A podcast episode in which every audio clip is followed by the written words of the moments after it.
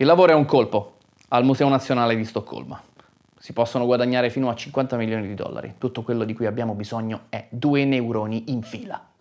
Non ce li abbiamo. Son of a bitch, I'm in!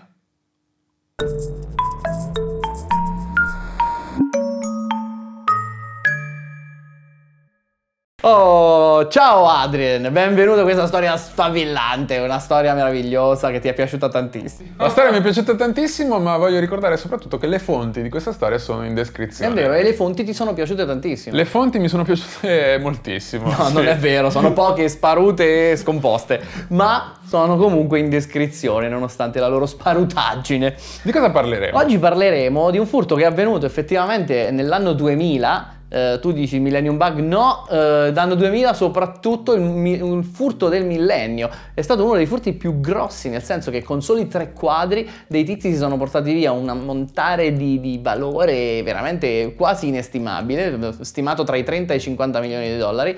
Eh, in quadri tra l'altro anche piccolini, quindi ipoteticamente un valore molto denso. Furto al museo. Un quindi. furto al museo di tre quadri eh, fatto da persone che a- all'apparenza sembravano dei super professionisti e che poi più si sviluppa la storia più si riveleranno degli imbecilli incredibili. Eh, e il tutto è mh, corredato dall'indagine che ne seguirà fatta da persone altrettanto sceme. È tutto molto bello e spavillante. Che quadri si porteranno via? Allora, il furto riguarda eh, tre quadri che sono due di Renoir, che sono La conversazione e La giovane parigina, credo che si, si- si Sì. traduca. Eh, non so il nome reale, tu sei più francofono di me, un tantinello. Mentre invece il terzo, che forse è anche quello più iconico, è l'autoritratto di Rembrandt. Noi Rembrandt avevamo fatto una puntata su Rembrandt, sulle tragedie vissute dalla ronda di notte, che abbiamo scoperto che non era né una ronda né, Eh, di, né di notte. notte. Allora, per capire il- questo furto, la logistica di questo furto, bisogna un po' capire com'è la geografia del posto. Allora, innanzitutto, devo dire che questa puntata mi ha insegnato un certo numero di cose. La prima è che siccome io sono una pippa in geografia non so veramente nulla, Nessuno sa niente di geografia. è che Stocco-. Stoccolma, sul Mar Baltico, è una sorta di Venezia, cioè una città su dei canali. Eh, tante isole, tante isolette eh, collegate da ponti e cose, eccetera, eccetera. Ci si sposta sia in barca che in macchina. Probabilmente un, un po' anche meno allagata di Venezia, perché non mi sembra di aver mai ric- ricordato. Secondo me anche un tantinello più pulita, però vai a sapere. Però si beve peggio. La logistica si beve sicuramente peggio. È una roba tipo Venezia, ma pensata meglio, mettiamolo in questi termini. Qual è la, la parte interessante della logistica? Ovvero che loro si organizzeranno. Questi, questi ladri, questi, questi criminali si organizzeranno per fare in modo che l'accesso al museo sia sostanzialmente bloccato da terra. E com'è possibile questa cosa? Questa cosa è possibile perché il museo è proprio. Io sono andato, sono andato a vedere Ah, non al museo. No, no, no, io sono Google andato, Mappe. Sono andato a vedere, no, no, che su Google Maps, ho fatto proprio un sopralluogo a Stoccolma. Sono andato l'altro ieri con la metro, eh, sta due fermate dopo... Dopo gessate. No, dopo, dopo Cassina dei Pecchi sulla Verde. Ok. Due fermate dopo Cassina dei Pecchi. Sbatta perché devi prendere l'extra urbano, quindi sono comunque 50 centesimi in più. Però sono andato a vedere il sopralluogo a, a Stoccolma per vedere effettivamente com'era. E il museo, effettivamente, su una sorta di piccola penisola che spunta.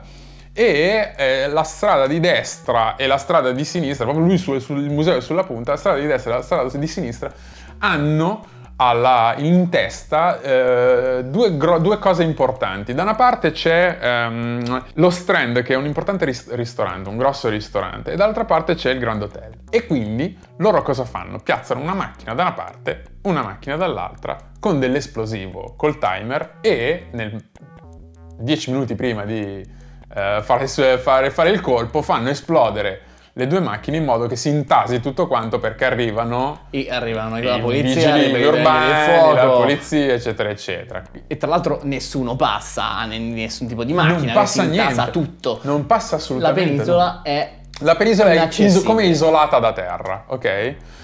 E eh, è quello esattamente quello che faranno, gli darà un grosso vantaggio perché loro saranno talmente organizzati, sapranno già quello che dovranno rubare, saranno già organizzati per sapere quello che dovevano rubare. In più c'è questa cosa della logistica, loro entrano, scatta l'allarme, eh, cioè sc- scattano le, le bombe nel- nelle macchine, mettono i passamontagna, due sono già nel museo, altri due entreranno, altri due uno, no, altri due entreranno dopo da, da fuori, disarmeranno, metteranno, si occuperanno dell'unica guardia solitaria del museo.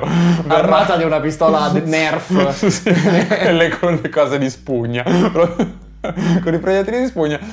La disarmeranno, prenderanno i quadri, sono fu- dentro fuori in meno di 10 minuti. Ma poi parliamone, e le telecamere non c'erano.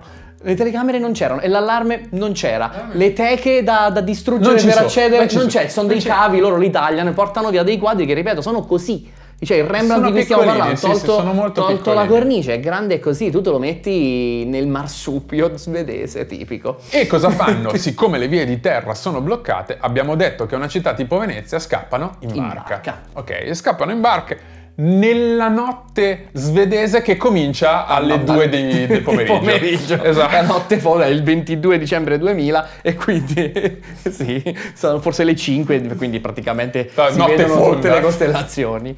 Esattamente. Quello che succederà sarà eh, che nonostante il piano sia estremamente ben con- congegnato, dobbiamo riconoscere questo merito, Certo. nel senso che onestamente sulla carta il piano è proprio ben congegnato, un, un gioiellino. Fatto è, hanno due sfighe, soltanto due sfighe, che una è proprio una sfiga L'altra te la sei andata e a l'altra cercare, è che eh. sei un cretino. La prima sfiga, quando vanno al molo per prendere la barchetta che è parcheggiata, a- a- l'ho visto perché quando sono stato lì, poi anch'io ho preso la barchetta per andare via. Bello. A me mi hanno dato un pedalò, però quello c'era. Poi mi hanno detto italiano pedalò, quindi per forza. Un da, da, Ri- moscone. da Riviera, Un moscone. moscone da Riviera. Romeo. e quindi niente, ho visto che proprio son- dall'ingresso del museo al, al molo dove c'è la barca sono proprio 50 metri neanche, ok? E lì, caso vuole, sfiga vuole, che c'è un tizio in una barchetta che sta lavorando dal suo ufficio nella barchetta e che li vede. Quindi prima sfiga c'è qualcuno che sa che questi sono scappati in barca. Non li vede in faccia, non li riconosce, ma sa che c'è un gruppo di persone che sta, il giorno in cui sia stata fatta la rapina, sono scappati via in barca. L'altro dettaglio che renderà, che farà crollare un po' tutto, mettiamo... E che getta luce sulla quantità di neuroni che hanno Sì, questi tizi. i diciamo due neuroni che avevamo, che avevamo citato all'inizio. E che purtroppo il proprietario della barca la riconosce e dice: Ma io questa barca l'ho venduta. E l'ho venduta a chi? Ad una persona che mi ha lasciato il numero di telefono. Esatto, signori, voi non ci crederete, ma è esattamente andata così. Questi avevano bisogno di una barca, sono andati a comprarla due giorni prima. Per trasportarla avevano bisogno di un carrellino da mettere sulla macchina e quindi quando l'hanno chiesto in prestito, manco l'hanno comprato, hanno chiesto in prestito a questo tizio, lui gli fa: Oh, ma a me mi serve un'assicurazione che me lo riportate, mi date la carta d'identità? Furbi come una faina, gli hanno No, detto: No, la carta d'identità no, no, il numero di però telefono." ti do il numero di telefono. Immagina fosse successo. eh, ehm, no, dico. La questione è, immagina fosse successo da un'altra parte, una cosa del genere. Cioè, innanzitutto i nostri mafiosi molto più furbi. Cioè, se devono prendere un carrello lo rubano. Probabilmente, probabilmente. Per esempio, prima cosa. E poi non ti lascio ne- il numero di telefono, cioè ti lascio il numero di telefono della nonna, quella che risponde Pronto? L'indagine è finita immediatamente. Quindi, eh, già, devo dire onestamente, Un po' criticabile questa scelta. criminali, noi non siamo, alla- non siamo primi in niente, però almeno sulla criminalità Dai, qualcosa di meglio. abbiamo qualcosa di meglio da Dobbiamo fare, sì. Comunque è da questo dettaglio, dal dettaglio del numero di telefono, che comincerà l'indagine della polizia e che, diciamo, condurrà all'indivi- a- All'arresto di all'arresto, ma soprattutto all'inizio all'in- all'individuare, essere in grado di individuare questi chi sono. E vedremo che non sono neanche dei fenomeni, non sono neanche delle No, grandi infatti, menti, nel perché- senso che tra loro c'è un ladro d'auto tipo. sì, sì, infatti. Cioè, quindi gente che poteva si- sicuramente aspirare a meno che non a un furto al museo. Fammi, fammi procedere con questa cosa perché qua iniziano ad esserci le cose che mi hanno divertito di più.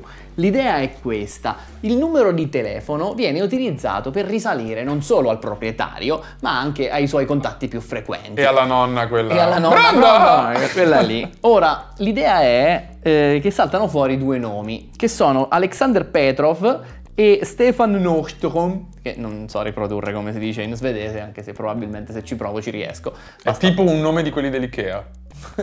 delle O tagliate. Con le O tagliate, i due i puntini ovunque. Quelle robe lì. delle consonanti a caso. L'idea è che queste persone, voi non lo sapete, ma non solo sono pregiudicati criminali di, di piccolo- di piccola taglia, ma sono già in galera. Ma in che senso sono in galera? No, aspetta. Sono in galera. in galera? Loro sono in galera, solo che sono nel carcere di minima sicurezza che sta lì, tipo 15 km fuori da Stoccolma. È una roba che fa ridere perché si vede in un documentario che sarà tra le nostre fonti che ha come, come barriera invalicabile una, Un una- cancello. un cancelletto. Un cancello, c'è Mi cancello. ricorda un po' The Fence, quella della nostra puntata sui conigli in Australia. Ah, no. E per tenere i conigli da una Molto parte... meno di Defense, perché Defense almeno faceva un metro nella terreno, una cosa del genere. Quello manco questo. Che bizzo. È un cancelletto. Queste persone hanno delle celle che veramente camera mia impallidisce, che Non so- sono perché non sono delle celle, sono delle stanze con la porta delle normale. stanze con la porta normale, ma sono anche belle ampie, piene di oggetti. Fuori c'è il posto dove lasciare le scarpe, che non te le rubano. C'è una grande fiducia in Svezia, eh, cosa che tra l'altro potremmo dire è un leitmotiv perché si fidano di tutti, ma eh, la cosa più bella è che loro hanno il weekend libero. Cioè questa gente può uscire, hanno il weekend, dice che fai? Sei in Svezia, non vai a scopare. Eh, weekend vai, è pieno. È l'unica cosa da fare in Svezia. Fa buio presto, dai, date, fate un po' la vita. E li fanno uscire, tanto che poi tornate, giusto? Ci fidiamo, eh. Mi raccomando. Mi raccomando, tornate. Coprifuoco alle... Eh, Ma fa, eh, in notte Quando fonda. vuoi basta che torni. Guarda, notte fonda, fai Se fai tardi chiamami. Fai- Mandami un messaggio. dopo mi preoccupo. E poi mi preoccupo. Ora, la cosa interessante è che Petrov torna. Perché comunque voglio ci dire, tiene, ci, tiene. E invece l'altro, Nordstrom, più, più, più, insomma, così, un po' più Un po' birichino, un po' birichino, maliziosetto, un po' birichino. decide di non tornare dopo weekend, suscitando lo, lo scalpore nel carcere di minima sicurezza di Stoccolma. Riesco a processare queste informazioni. Comunque, Va bene. Comunque. questa roba, comunque, va bene. Abbiamo dei nomi. Ma c'è anche un'altra faccenda assurda. Che loro. C'è anche un altro errore che hanno fatto. Tu mi insegni che l'opera d'arte sarà anche piena di valore, m- ma i soldi non, non li rappresenta fisicamente e prima di averli devi venderla, che è difficile. È estremamente Il difficile. compratore non è che vai al mercato e dici oh, chi vuole un Rembrandt? Eh, io, io, Ah, il io offro comp- di più. il compro oro. No, esatto, non puoi andare dal Mirko del compro oro. Quello ti dà 30 euro. Dal prezzo di costo. Quanto costano i colori? Sono Quanto costa la telecolori? 30 euro. 30 euro. Io è il massimo che posso fare. Guarda, di più non riesco. È un periodaccio per tutti. E quindi non, non- non si sono messi d'accordo con qualcuno prima di fare il colpo. E questo è un grande errore, perché onestamente non ti puoi ritrovare con un'opera d'arte in mano che tra l'altro una ce Brucia n'è. come il fuoco, capisci questa roba?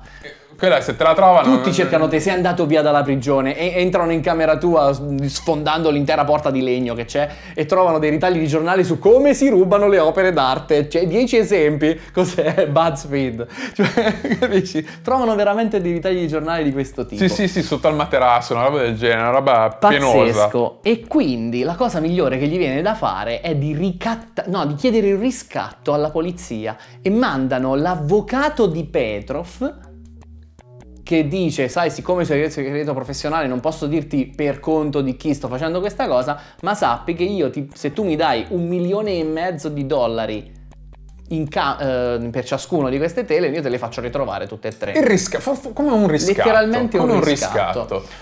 L'unica cosa è che eh, i poliziotti vogliono una prova, lo, gli fa avere delle foto, in Foto cui- delle opere, fa- sì. le opere affiancate a dei giornali del giorno, dei quotidiani. E, e quindi la polizia fa così, dice all'avvocato: "Eh, va, va bene, sì, eh, adesso vai pure a dire che noi abbiamo accettato al tuo capo e noi non ti seguiamo affatto. È tutto un sistema di fiducia. Tutto un grande sistema È di tutto un grande sistema di fiducia. E la dopo ah che bella notizia, vado subito a dire, tra l'altro faccio un bel giro e compro della cioccolata calda così faccio Vi richiamo, sorpresa. vi faccio sapere. Vi richiamo, vi faccio sapere.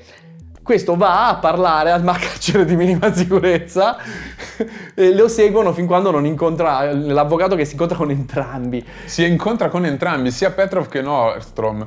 E quindi diventa. Eh, eh, sembra una scenetta delle comiche. Cioè di questi che pensano di essere, di, di essere stati furbi e invece sono stati i più fessi dell'universo. Perché in quel momento la polizia sa già più o meno tutto quello che c'è da sapere su chi sono i, i, criminali, nel senso le persone che hanno effettivamente fatto questo colpo. Ma non solo, hanno anche prove ulteriori, perché poi Nordstrom se ne va, prende la metro e non arriva neanche a Cascina Gobba. Ah no, al limite del, a Sesto San Giovanni, al, al limite, limite della, della tariffa urbana, della tariffa urbana. lo bloccano e lo trovano in possesso delle stesse foto che avevano visto, con sopra le impronte anche dell'altro tizio. Una meraviglia. Una... Eccezionale, eccezionale, assolutamente eccezionale. Cominceranno delle indagini sui numeri di telefono di questi qui, perché chiaramente cominciano delle indagini su questi chi hanno chiamato, come, dove, quando, e pescano, dicono, ah, ci sono dei numeri un po' ricorrenti, un, pelino ricorrenti. Uno è fisso, tra l'altro.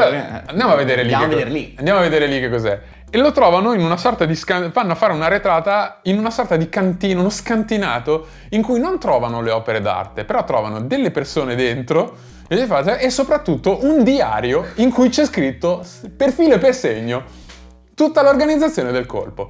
Cioè gli ha scritto veramente tipo caro diario, io e tutte queste persone, nome, cognome, codice fiscale, numero di telefono, adesso... abbiamo deciso di fare così. Ma tu te lo vedi Totorrina col diario? con i pizzini incollati sopra, le foto di Justin Bieber sulla la, Dalla smemoranda, la smemoranda di Totorino. È una bellissima immagine. Eh, infatti, cioè, capisci che qui c'è del dilettantismo. Sì, cioè, non funziona. Cioè, noi che non siamo criminali, ma siamo semplicemente italiani, non l'avremmo fatto. Guarda, veramente. Dobbiamo solo portare a scuola di crimine. E insomma, partono arresti e condanne perché chiaramente ci sono tutte le prove, mancano solo i quadri, però ci sono tutte le prove.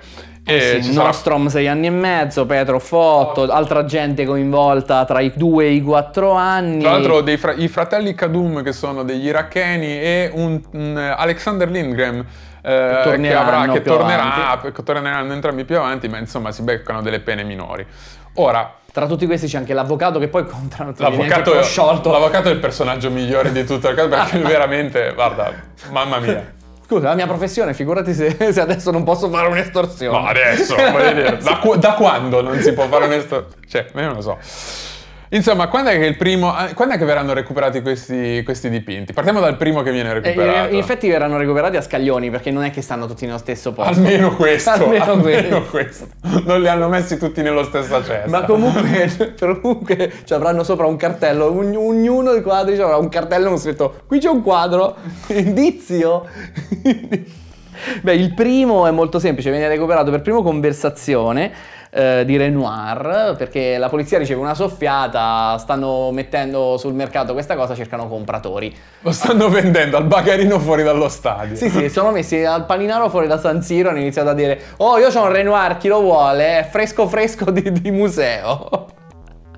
Tempo zero, il primo poliziotto mascherato da compratore si presenta e ti dice posso vederlo? Lui fa sì, però in segreto andiamo in bagno. Glielo fa vedere in bagno, accertata la, la cosa. Ammanettato al, al sifone del gabinetto. 60 secondi dopo. Bellissima storia di redenzione della polizia svedese. Il secondo invece viene introdotto illegalmente negli Stati Uniti. Viene introdotto nel 2001 eh, attraverso, a quanto pare, un omone gigantesco che se lo nasconde nella giacca, non so come sia possibile. Ah, eh, sul documentario dicono che hanno ritagliato una tasca sta... nella schiena di questo giaccone. Però sta di fatto che, nonostante venga introdotto sul mercato nero statunitense, rimane invenduto per 4 anni questo quadro. Chissà come mai. Eh, non lo so, non lo so, forse perché... C'è un Renoir, ma sarà mica quel Renoir che gli hanno rubato? No, no, no, no, è un altro. È un altro, è solo molto simile. È, solo... è molto simile ma un altro.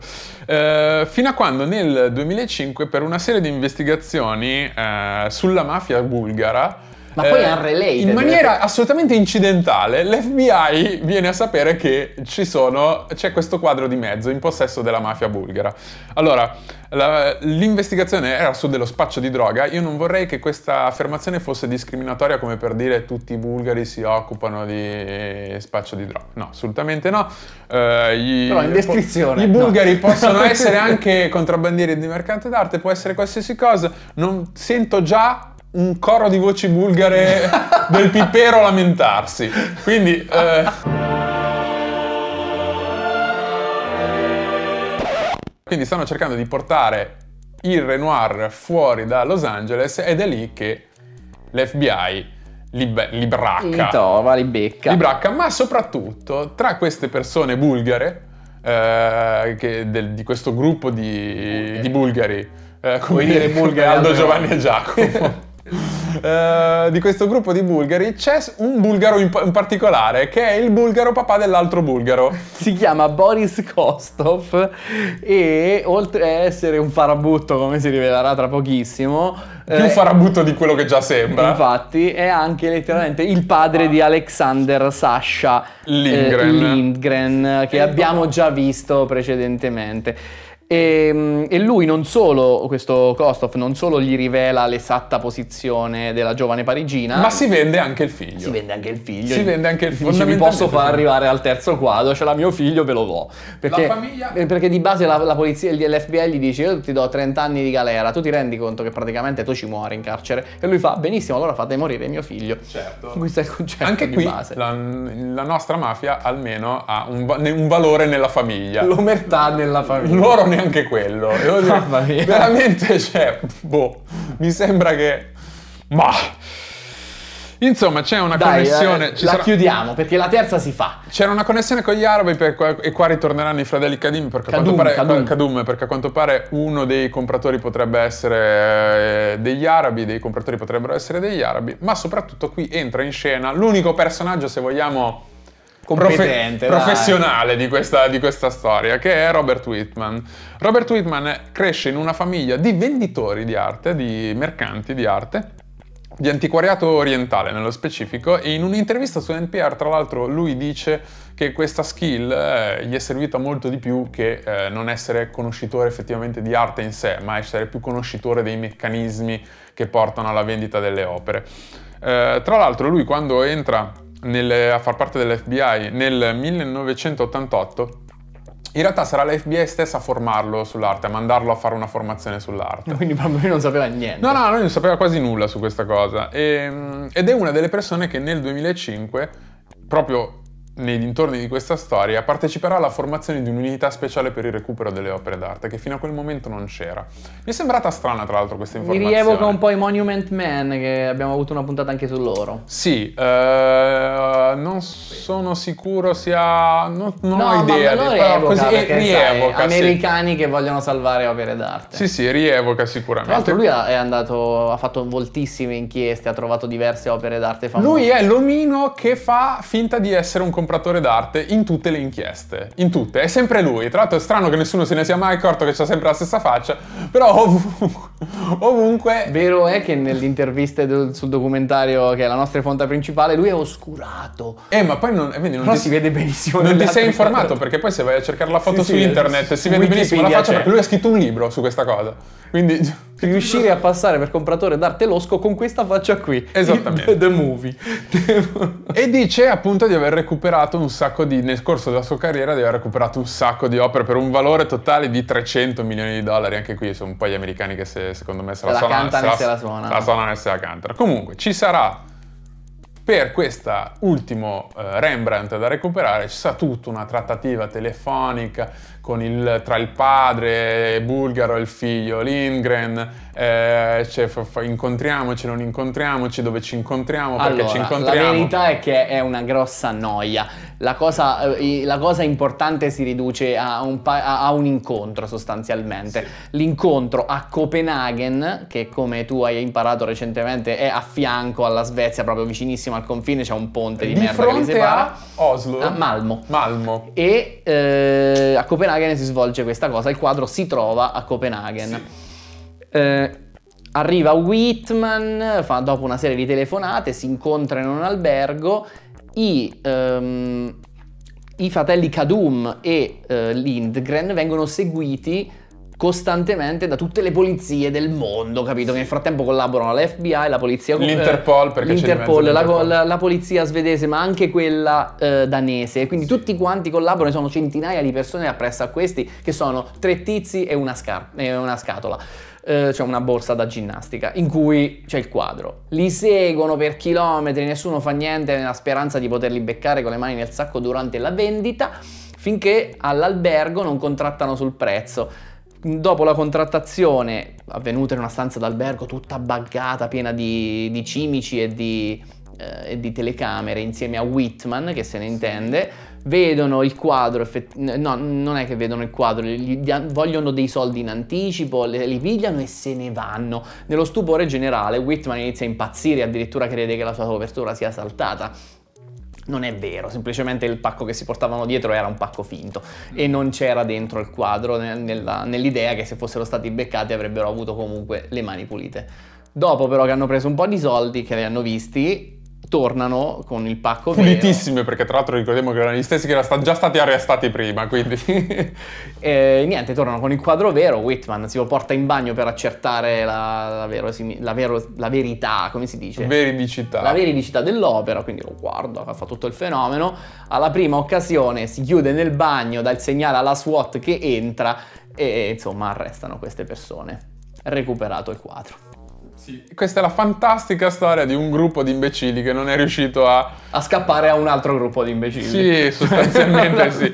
Fondamentalmente sì. E io non ho nessun fax su questa storia. No, io ce n'ho un paio, ce n'ho un paio. Eh, la- la- la- una, una cosa che mi fa ridere è che durante l'attesa del ritorno dei Kadum con il quadro vero, eh, si rompe la tesserina per la- aprire la porta della stanza d'albergo. È presente le chiavi che sono a tessera? Sì. E allora gli si rompe. E allora questi che sudano e non sanno se, se- se i gladi hanno mangiato la foglia, non sanno se quelli se ne sono andati con i soldi, non sanno niente, questo deve pure scendere a farsi rifare le chiavi dal concierge. Che va bene. E l'altro fact è che questi tre, cioè Sasha Lindgren e i due fratelli Kadum, eh, vengono rilasciati perché nonostante tutto sto casino lo Stato svedese che ha detto che il loro processo non è stato regolare e quindi le, le accuse cadono in automatico. Ma ci sono delle fonti per questa storia? Oh, ma un miliardone! Sigla! È vero. Le fonti. Fonti, fonti, fonti. Eh, Allora, eh, come si diceva prima, la fonte principale è la puntata di Ha- Art of the Heist, che è la prima puntata di questa serie della BBC, mi sembra, eh, o della CNN. Non lo so di che emittente è. Una, insomma, una roba del genere. Si chiama The Big Sting. The Big Sting è il nome dell'episodio. Poi io ho trovato la stessa narrazione, un po' più, un po' più come dire, eh, romanzata, ma fatta da, da Incognito Mode su un canale YouTube che si chiama così e il titolo della puntata è The Swedish Job e poi svariati articoli tra Guardian, New York Post, ABC News. So, come si diceva, le nostre fonti appaiono un po' frammentarie perché chiaramente non c'hai l- come si è svolta l'indagine della polizia, ci sono delle ricostruzioni e soprattutto il, il giornale ti dice "Oh, c'è, stata, c'è stato il furto. Bella lì. Cioè, tu hai altre fonti? Io ho qualche altra fonte, ho un'intervista di Robert Whitman, che è il nostro unico decente della storia, eh, con anche un mini podcast di 20 minuti sul sito di NPR. Ehm, si chiama Robert Whitman's Priceless Pursuit of Stolen Art. Bello. Eh, sì, e poi sullo Angeles Times c'è Eleanor Pence, ehm, The Way to Recovery of Stolen Rembrandt. Ti lascia perplesso questa fonte, come mai? No, perché in realtà, ripeto, sono tutti quanti articoletti, come dicevi tu, che erano un po' frammentari, in cui sì, ti notificano che È stato ruba- è sta- hanno rubato della roba, oppure hanno ritrovato delle cose, ma i dettagli veri e propri sono scarsi, sono scadenti. Ma c'è qualcuno che invece non ha nessun interesse a rubare dei Renoir perché tanto comunque lui l'arte non gliene frega niente? Allora, il discorso non è che non gli interessa, Non gli lui interessa vive, l'arte. vive a lungo e quindi per lui, cioè, che valore ha? Questa roba è vecchia di 500 anni?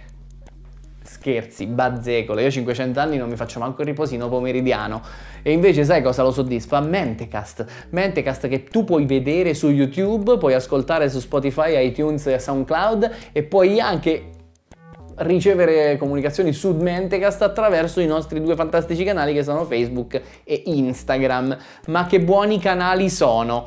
Eh, sono dei buonissimi sono canali. Sono dei buonissimi canali, soprattutto considerato che c'è un set meraviglioso, pieno di, di, cose che succedono, per esempio lui che va nello space, oppure lui che mangia la torta, oppure lui che, che fa delle cose sinusoidali. Grazie per avermi dato un sacco di lavoro in più da fare. Grazie. Puoi grazie fare tutto proprio. su fondo verde e fare finta di niente. Grazie. Ti do l'ok per non fare nessuna di queste cose e lasciare lo sfondo verde. Bene. Va bene, basta gramofone sperando che non ce lo ruba nessuno.